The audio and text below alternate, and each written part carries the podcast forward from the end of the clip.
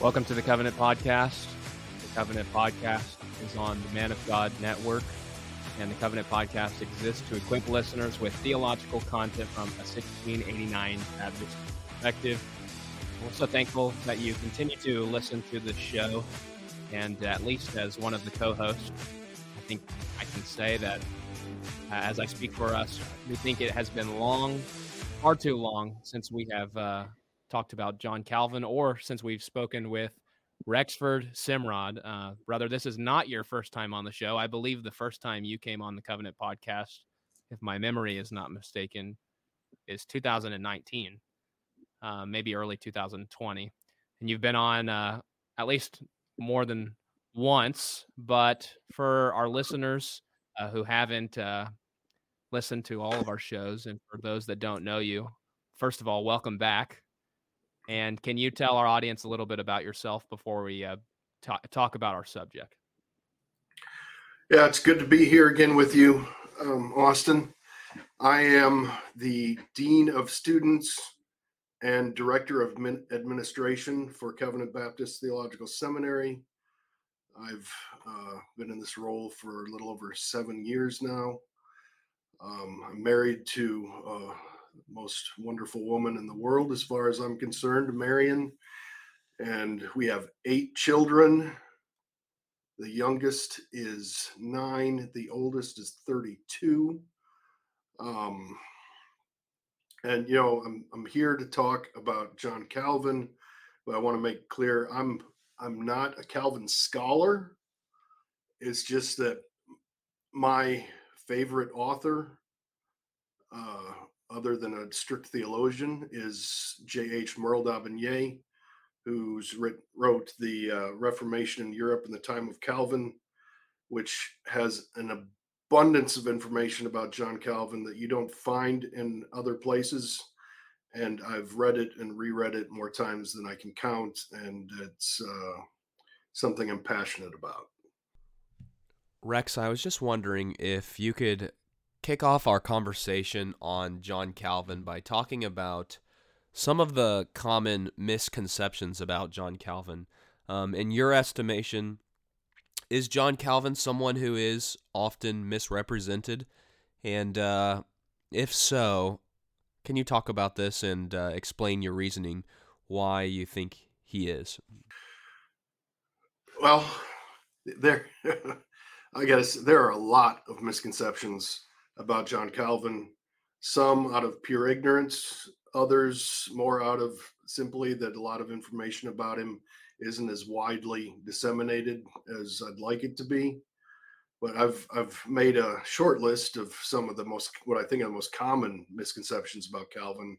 And the first one would be that Calvin was a tyrant who ro- ruled over Geneva and the Church of Geneva with an iron fist. I mean, almost almost any time you hear somebody talking about Calvin and they start out saying Calvin's Geneva, I cringe because I, I, I it was not Calvin's Geneva. In fact, Calvin was never in his entire life comfortable there. He felt compelled um, that God had called him there, and so he was determined to be a faithful minister, but he was never comfortable when he had when the city of Geneva was trying to talk him into returning two years after they had booted him out, he wrote to a friend, I had rather die a hundred times elsewhere than place myself on that cross on which I should have to bear death a thousand times a day. So, and here's the thing if you study the history of Geneva, the Huguenots are really defined by one thing above all others, and that was they refused to be ruled over by any man. The the beginning of the Reformation in Geneva, it started out with them throwing off the shackles of Roman despotism, and there was no way they were going to replace that with the tyranny of a single man. And even in, at the height of what we could call Calvin's power or influence in Geneva. Go- the, the government Geneva was ruled by four syndics who were elected yearly. and these a syndic was if you maybe if you think in your mind take the office of a mayor uh, a judge and a sheriff and put them all into one and these four syndics each year would would have that power and anything that calvin wanted to institute in the church he had to go through them it was they were the ones who actually made the rules um, by which the church and the city needed to live by. And so, one, one of the uh, clearest examples is the Lord's Supper. When he came back, he said, I think that the Lord's Supper should be practiced weekly, but I'm willing to compromise and uh, I'd like us to institute it on a monthly basis. And the syndics refused and said, no, it's quarterly. That's all you're gonna ever gonna get. And so, and the other thing about the syndics, they're elected annually, and you've got always had two parties in in Geneva, the Huguenots, who were really the great defenders of liberty, and as the Reformation continued, they were the ones who had become very evangelical. But there were always um, those who were against Calvin, and yearly the the the makeup would change it was never all Huguenots, and sometimes it would be almost all of his enemies, and he would tr- have trouble getting them to go along with anything that he wanted. Um, so that's that's the first. He, he was not a tyrant ruling over Geneva. He was trying to pastor the church faithfully, but he couldn't institute anything without the approval of the government of Geneva. Uh, second, it's more common with people who really are not familiar with Calvinism, but some people think that Calvin wrote the five points of Calvinism. And that's that's not true at all. The, the five points of Calvinism actually came from a group called the Remonstrants. And these were followers of Arminius, who I believe is shortly after Arminius's death. They wrote these five points in which they disagreed with the Calvinism um, that they were in. And then the Synod of Dort was held to contradict those five points. So you know the five points of Calvinism actually are five refutations of the five points of the remonstrance. So Calvin's not responsible. Uh, he, if if you had gone to Calvin and asked him about the third point of Calvinism, he would have had no idea what you're talking about. Um, uh, tied into that is there are a lot of people who think Calvin did not believe in limited atonement. And this is it's understandable that people would think this because he he never taught it explicitly. It wasn't an issue that the church was mulling over at the time. It really didn't come into focus until the remonstrance argued specifically against it and what uh, one of the things that people try to bring forth to supposedly prove that he didn't believe in limited atonement is that Calvin was always a strong defender of the free and well meant offer of the gospel. In his commentaries, uh, other in his sermons, he believed firmly in the free offer of the gospel, and there are those who just don't think that that's compatible with limited atonement. So they think when they bring show these arguments from Calvin, it proves that he did not believe in limited atonement. But I, I think the nail in the coffin to the idea that he didn't believe in it is in one of his correspondence letters. Somewhat he was he was arguing for closed communion, a form of closed communion, and his, his one of his things he said is, "How can we give the Lord's table to someone for whom Christ did not die?" And so the, the he may not have argued explicitly for it, but the seeds of it are there. And, and, I mean, if there's somebody who Christ didn't die for, he's obviously holding some form of limited atonement. Um, another idea is, and this is this was pushed by the Romanists in his day, uh, that the idea that Calvin was proud and was always seeking to make a name for himself. And this is so preposterous if you study the life of Calvin. What shortly after his conversion, people recognized in him this ability to preach and communicate the truth of Scripture in a way far beyond anything they'd experienced. And so he was always surrounded by people asking him, "Come teach to us." And he would say to them, "I," he said, "I'm I'm I'm but a poor recruit, and you address me as though I were a, a general." And when they pressed him more, he quoted um, Saint uh, Chrysostom saying, "Though a thousand person persons should call you, think of your own weakness and obey only under constraint."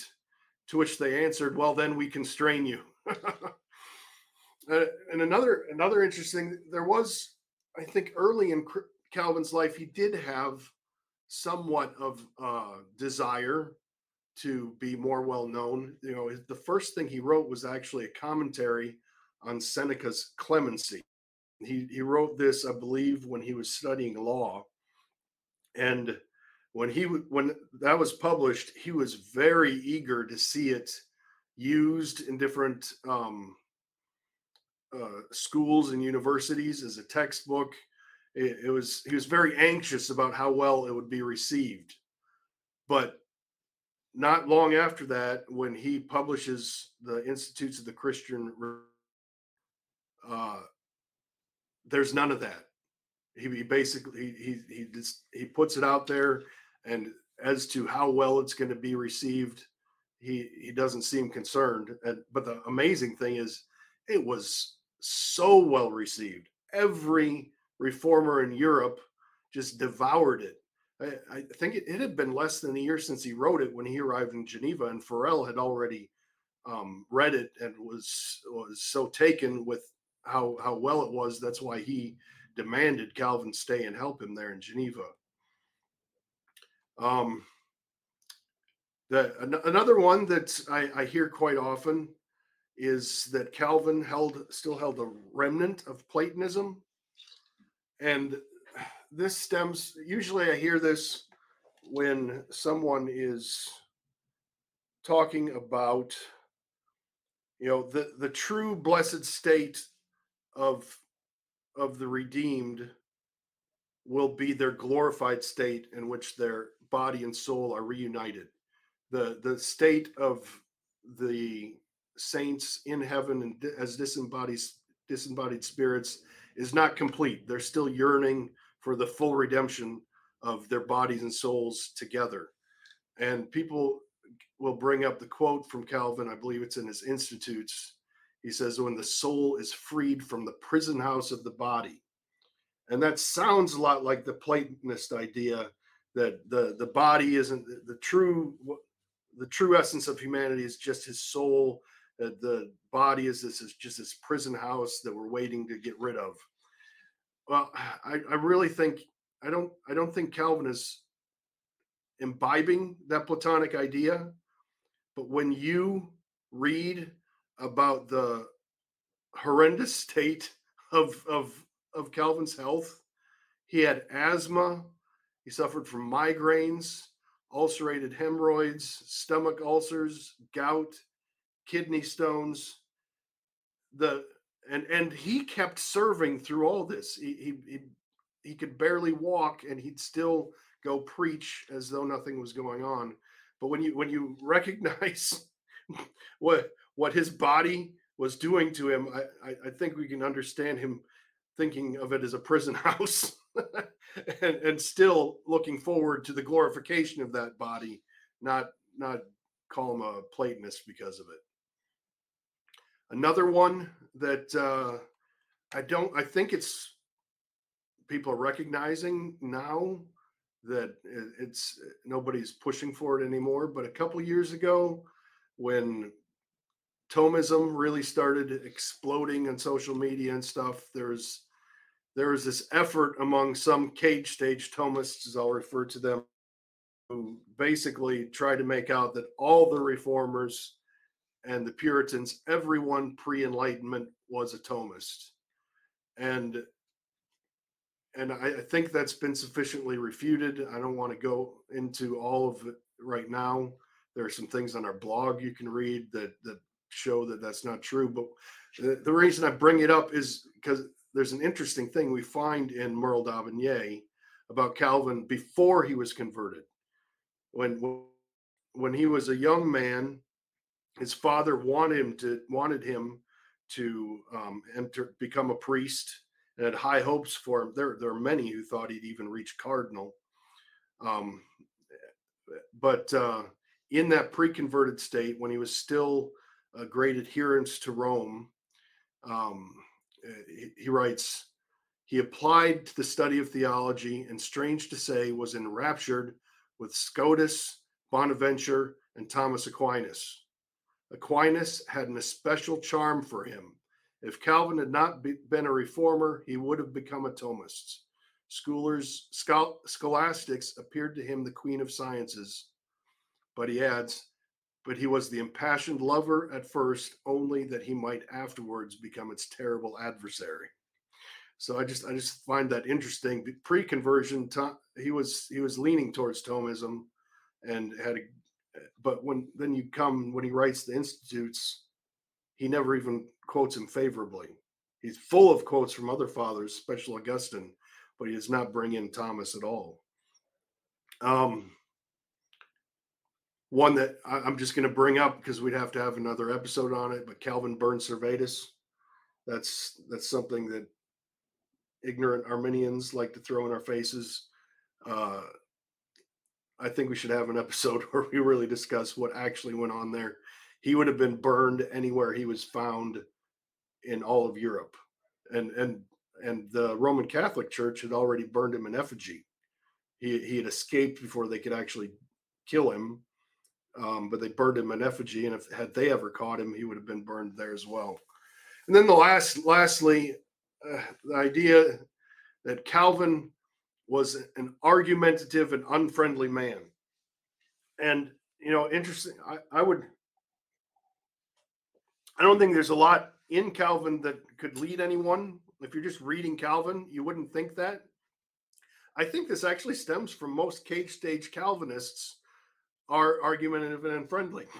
so so people assume Calvin must have been that way. Um, the, the fact of the matter is he made dear friends everywhere he went, and he continued with intimate correspondence with all of them for the rest of his life. Uh, one of the interesting friendships that he had that uh, few people are aware of is Melanchthon. You know, Melanchthon is you know the the moderate reformer who uh, you know is well known for being Luther's uh, right hand man. When Calvin when Calvin was booted out of Geneva, he went to Strasbourg, and the his primary duty there was he pastored a church of 15,000 French refugees.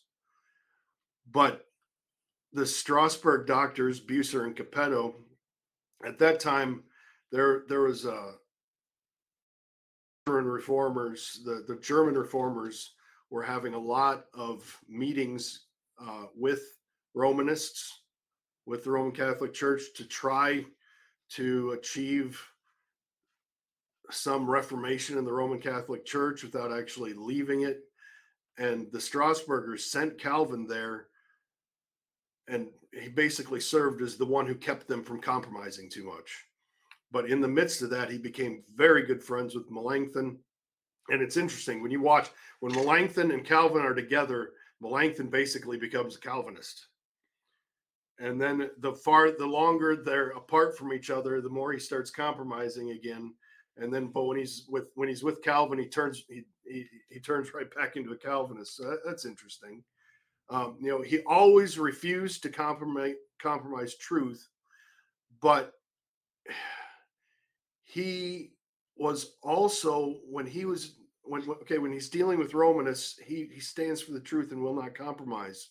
But when he comes to deal with the reformers amongst themselves, he was a peacemaker beyond all others. He just he had this way to help. He'd, he'd recognize the truths on both sides and help both sides to see what the other was saying and and had this way of when when passions were really heated he he had a way of pointing them to the truth in such a way that they they became friendly.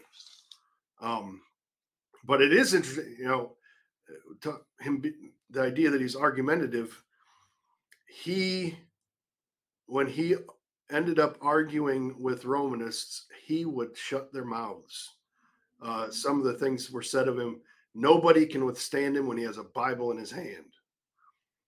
And you know he may not he, he wasn't the advocate of the five points of calvinism but when sola scriptura that, that was every dispute. It had to be settled by the word of god. And uh, an interesting another when uh, some romanists had lost a debate with uh, calvin and farel they said hercules himself could do nothing against those two speaking of calvin and farel when they were together so uh, those those are some general misconceptions about calvin that uh, I, th- I think it's important for people to understand the truth about. Yeah, thank you for all of those. Those were really helpful, and uh, at least one lesson that we can glean from that is that uh, Calvin is often misunderstood. So thank you for uh, clearing up some common misconceptions about John Calvin. But to uh, continue our conversation in the last uh, sub point, I believe that you are making, you mentioned that uh, Calvin often stopped the mouths of Romanists or uh, papists at this time. So, uh, can you give us an example of this? Yeah, I've, I've got one excellent example. This was this was uh, October of 1536. Calvin Calvin did not yet have a position in the church in Geneva. He had arrived.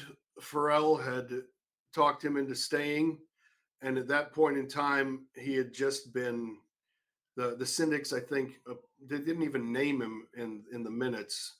They said this Frenchman that Farel has has brought here uh, has become a reader in the church. And what a reader meant was he would basically preach sermons on a regular basis in one of the, in the cathedral.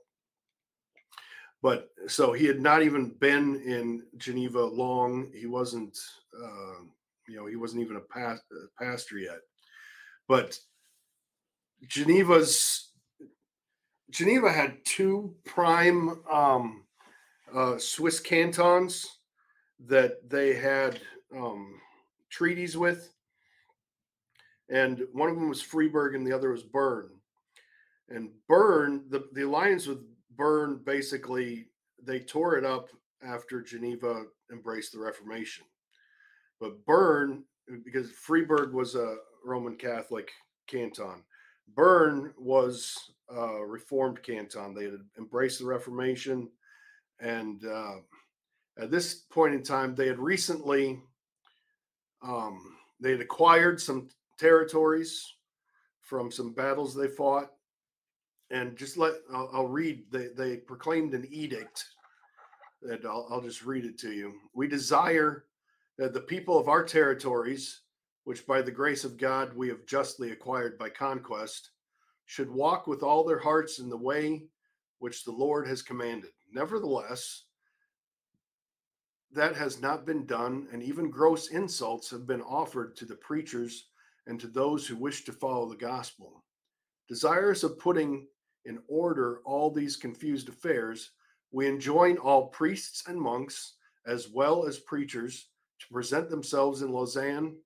I think Lausanne, Lausanne, I think it's pronounced maybe, on October 1st.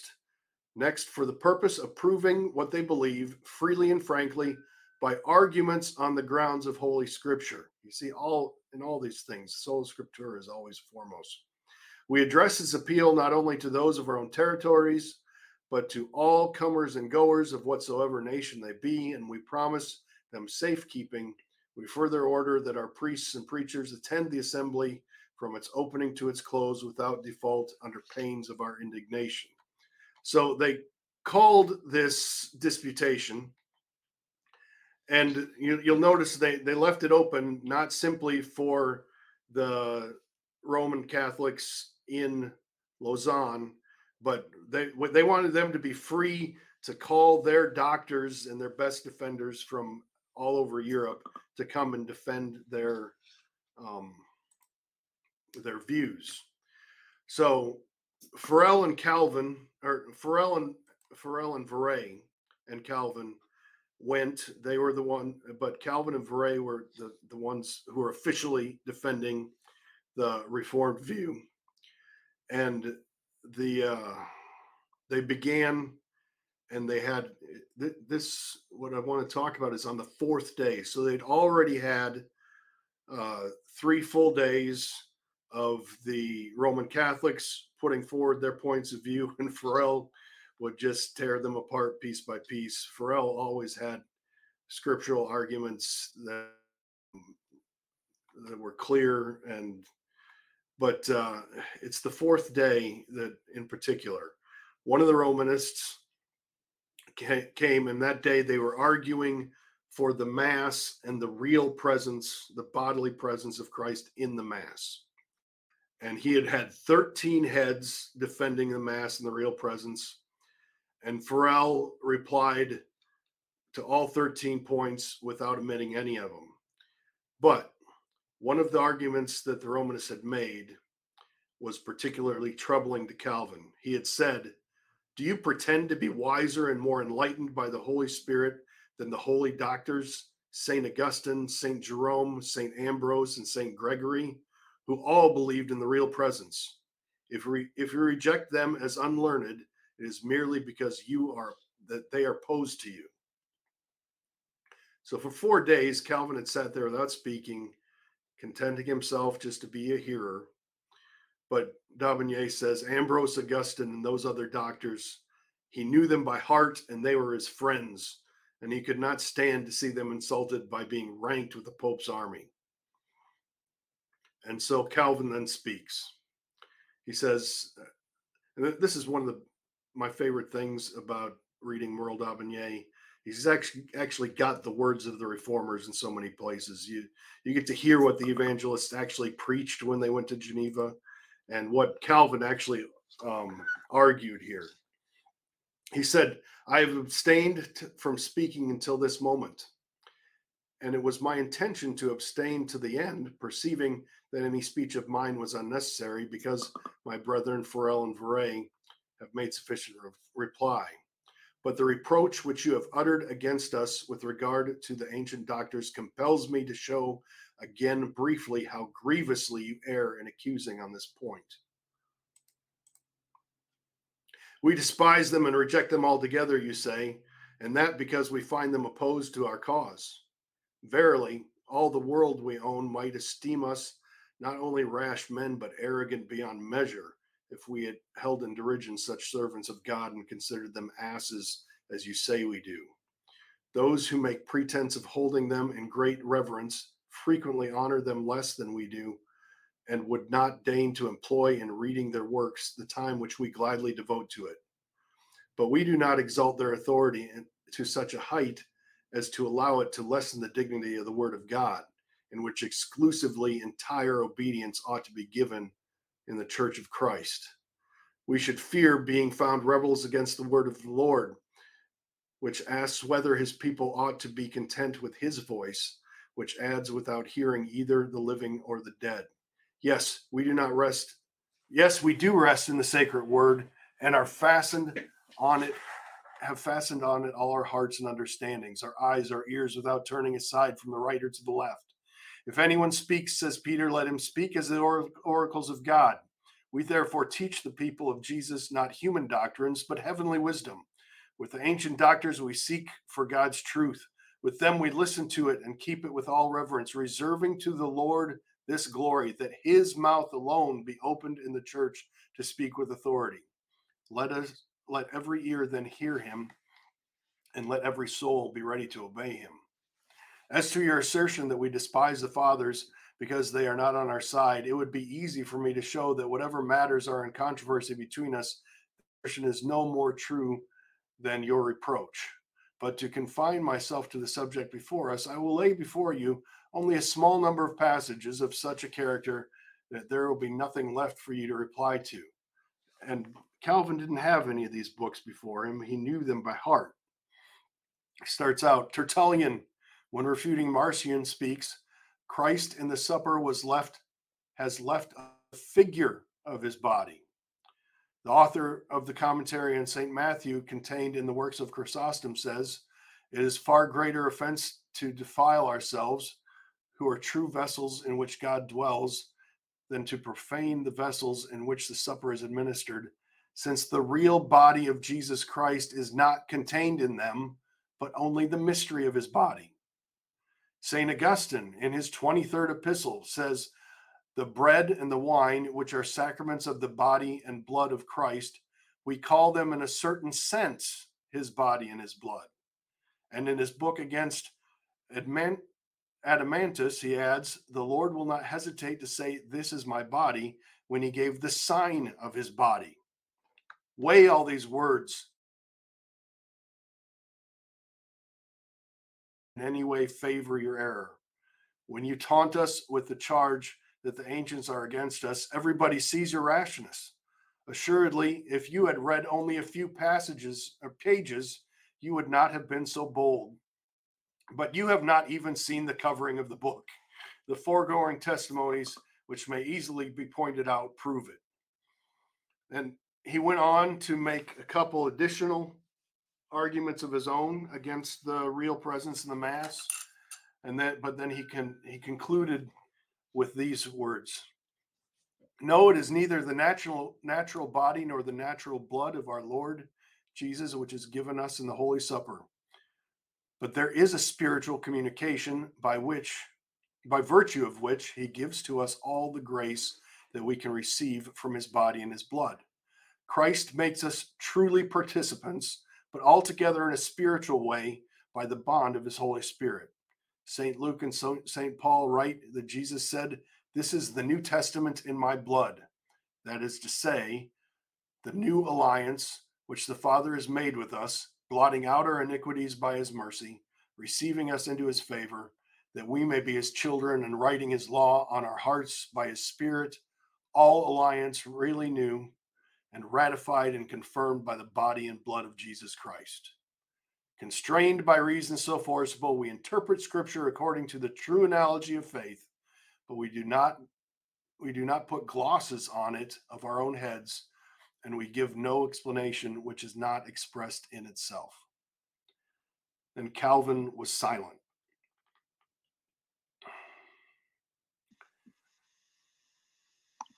But the interesting thing is the Romanists, who had been so eagerly eagerly trying to refute Farel and Viret all the way through, sat silent as well. Amen. Merle D'Aubigné writes The papists who had been forcefully disputing with Farel for days remained silent without making any attempt to reply. Now, here's here's my favorite part. A lot of people today say debates are useless. No one ever no one has ever changed their minds from before debate to afterwards. But there's a Franciscan monk there who notes the silence of the Romanists after Calvin finishes. And uh, and and he stood up and uh, I'm going to go ahead and read read the. This is what he stood up and said, and he had been there for the entire uh, disputation. He stands and says, "Holy Scripture teaches us that there is no remission for the sin against the Holy Ghost. Now, this sin is that men."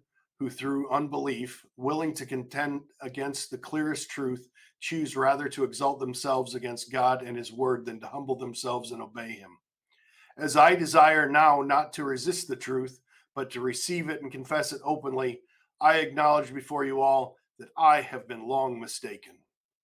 While I thought that I was living in the state of perfection, as they had given me to understand, I have been, on the contrary, only the servant of men, submitting myself to their traditions and commandments. Nothing is good but that which God commands.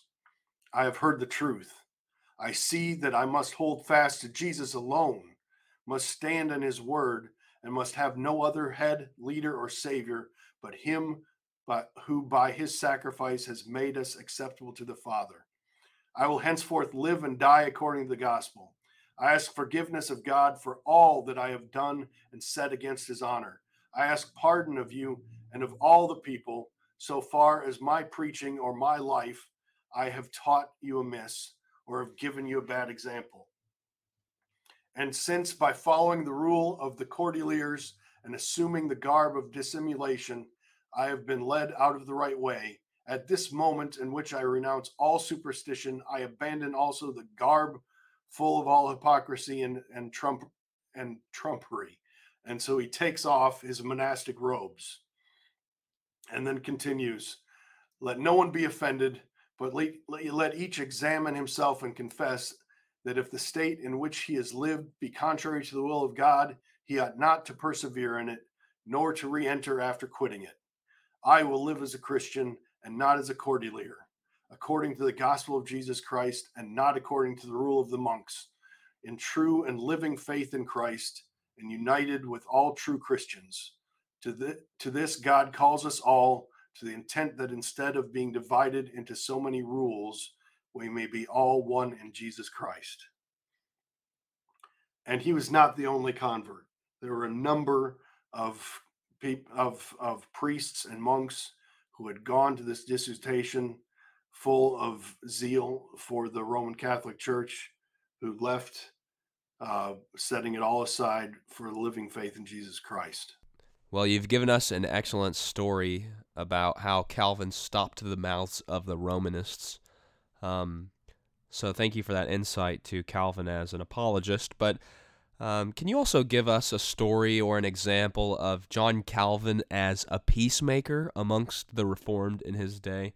Uh, do you have any story about this? His day. Yeah, there's there's one really beautiful example that uh, I think is uh, I don't think a lot of people know about, but it's it's just a, it's a glorious example of how the Lord used Calvin to bring peace among the Reformed. Um, this is later but not it's, it's September 1537. And you know we're all familiar with uh, how Zwingli and um, Luther had met and tried to establish peace between themselves so that they could present a united front against the Roman Catholic Church and how they had failed basically because of Lutherans Luther's stubborn nature. Um, but uh, this was later when the the reformers in the area of, of Switzerland had again they were feeling the the weakness that was caused by the divisions among them and they wanted to be united in in their um, advancement of the gospel and there a synod was held in Bern, and basically we had representatives from Zurich. Megander was the main representative there, who, interestingly enough, some called him the ape of Zwingli. He he was more Zwinglian than Zwingli was. And from Basel, Myconius had uh, came. Uh, from Bern, and this Bern, early in the Reformation, had been led by some very uh, gracious uh, reformers. But when they died, a man named Kuntz was left as the primary uh, primary reformer, I'd say, in Bern. And instead of him, he was more Lutheran than Luther, and he he had and it comes out much more later. He, he had a great hatred for the doctors of Geneva. He could not stand Farel, Viret, and um, Calvin, even though Farel was sent into Geneva by Bern. But then Strasbourg, you had Bucer and Capito, and Geneva sent Farel, Viret, and Calvin. And again, this this started out with a number of days where they they were trying to find a place of unity and they just seemed to be getting farther and farther apart they they were they would have different sermons debates they would wrote each catechism and the other one would tear it apart um, uh, both sides are, succeeding in nothing but frustrating one another to the point calvin calvin was referred to what had gone on so far as a deadly plague they, they were completely unable to find any point of peace. They just kept picking at each other. But uh, Calvin eventually stands up and he says, If, as the scriptures clearly testify, the flesh of Christ is meat indeed, and his blood is drink indeed, it follows that if we seek life in Christ, we must be thereby veritably fed. The spiritual life which Christ gives us consists not only in his making us alive by his Spirit, but in his rendering us by the power of his Spirit partakers of his life giving flesh, and by means of this participation nourishes us for eternal life. Therefore, when we speak of the communion which the faithful have with Christ, we teach that they receive the communication of the body and his blood, no less than that of his spirit, so that they possess Christ wholly. It is true that our Lord has gone up on high and that his local presence has thus been withdrawn from us. But this fact does not invalidate our assertion, and that, and that local presence is by no means necessary here. So long as we are pilgrims on the earth, we are not contained in the same place with him. But there is no obstacle obstacle to the efficacy of the Spirit. He can collect and unite elements existing in far separate places. The Spirit is the means by which we are partakers of Christ. That Spirit nourishes us with flesh and blood of our Lord, and thus quickens us for immortality. Christ offers his communion under the symbols of bread and wine to all those who celebrate the supper rite and in accordance with his institution. After hearing this, Bucer, who Bucer, who had been the Lutheran side, says, I embrace as orthodox this view of our excellent brothers Calvin, Farel, and Viret. I never held that, that Christ was locally present in the Holy Supper. He has a real finite body, and that body remains in the celestial glory. But in raising us by faith to heaven, the bread which we eat and the cup which we drink are for us communication of his body and his blood. Calvin wrote down his view. Bucer appended his words to it.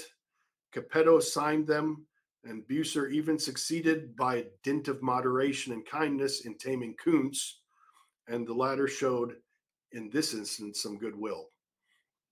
And so they all signed this, and they all left in in, in accord with one another and uh, and and it wasn't to be broken. Calvin had made peace, and it was a lasting peace among them.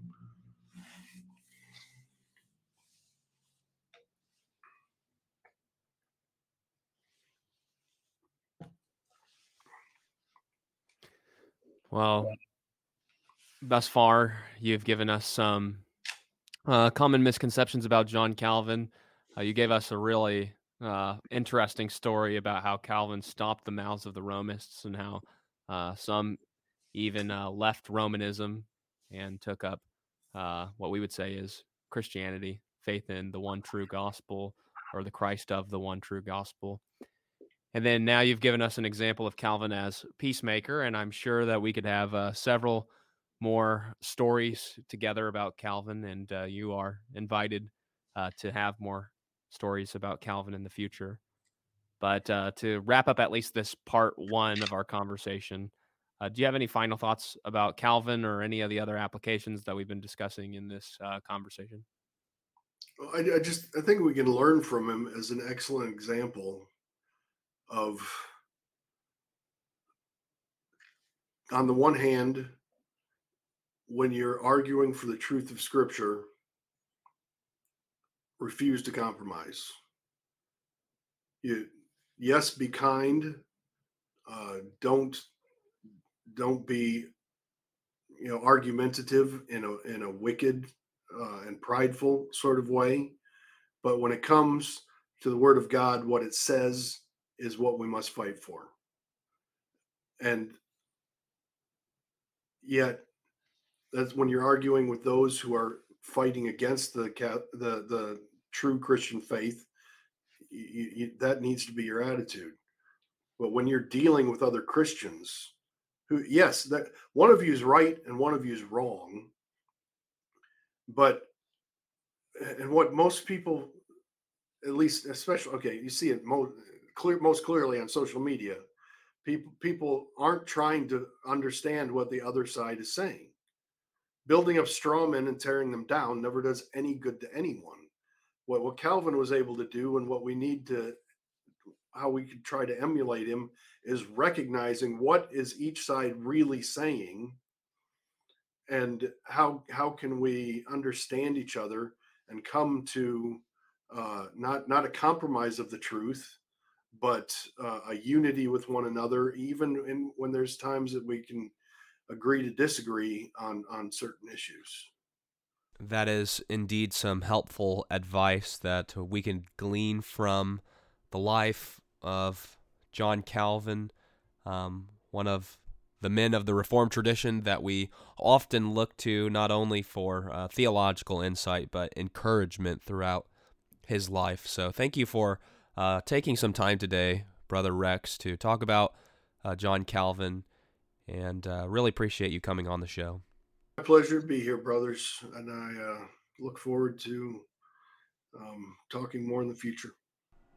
to our listeners, we appreciate you continuing to listen to uh, the Covenant podcast. Uh, we're looking forward to having Rexford back on to discuss more lessons and stories from John Calvin's life. Uh, until that time comes, and until our next episode, we wish you grace and peace. For additional content, check out our blog ministry at covenantconfessions.com. Also, keep up with our social media accounts on Facebook, Instagram, and Twitter. Next, head on over to iTunes and leave us a review. Lastly, thank you for listening to the Covenant Podcast. Grace and peace to you.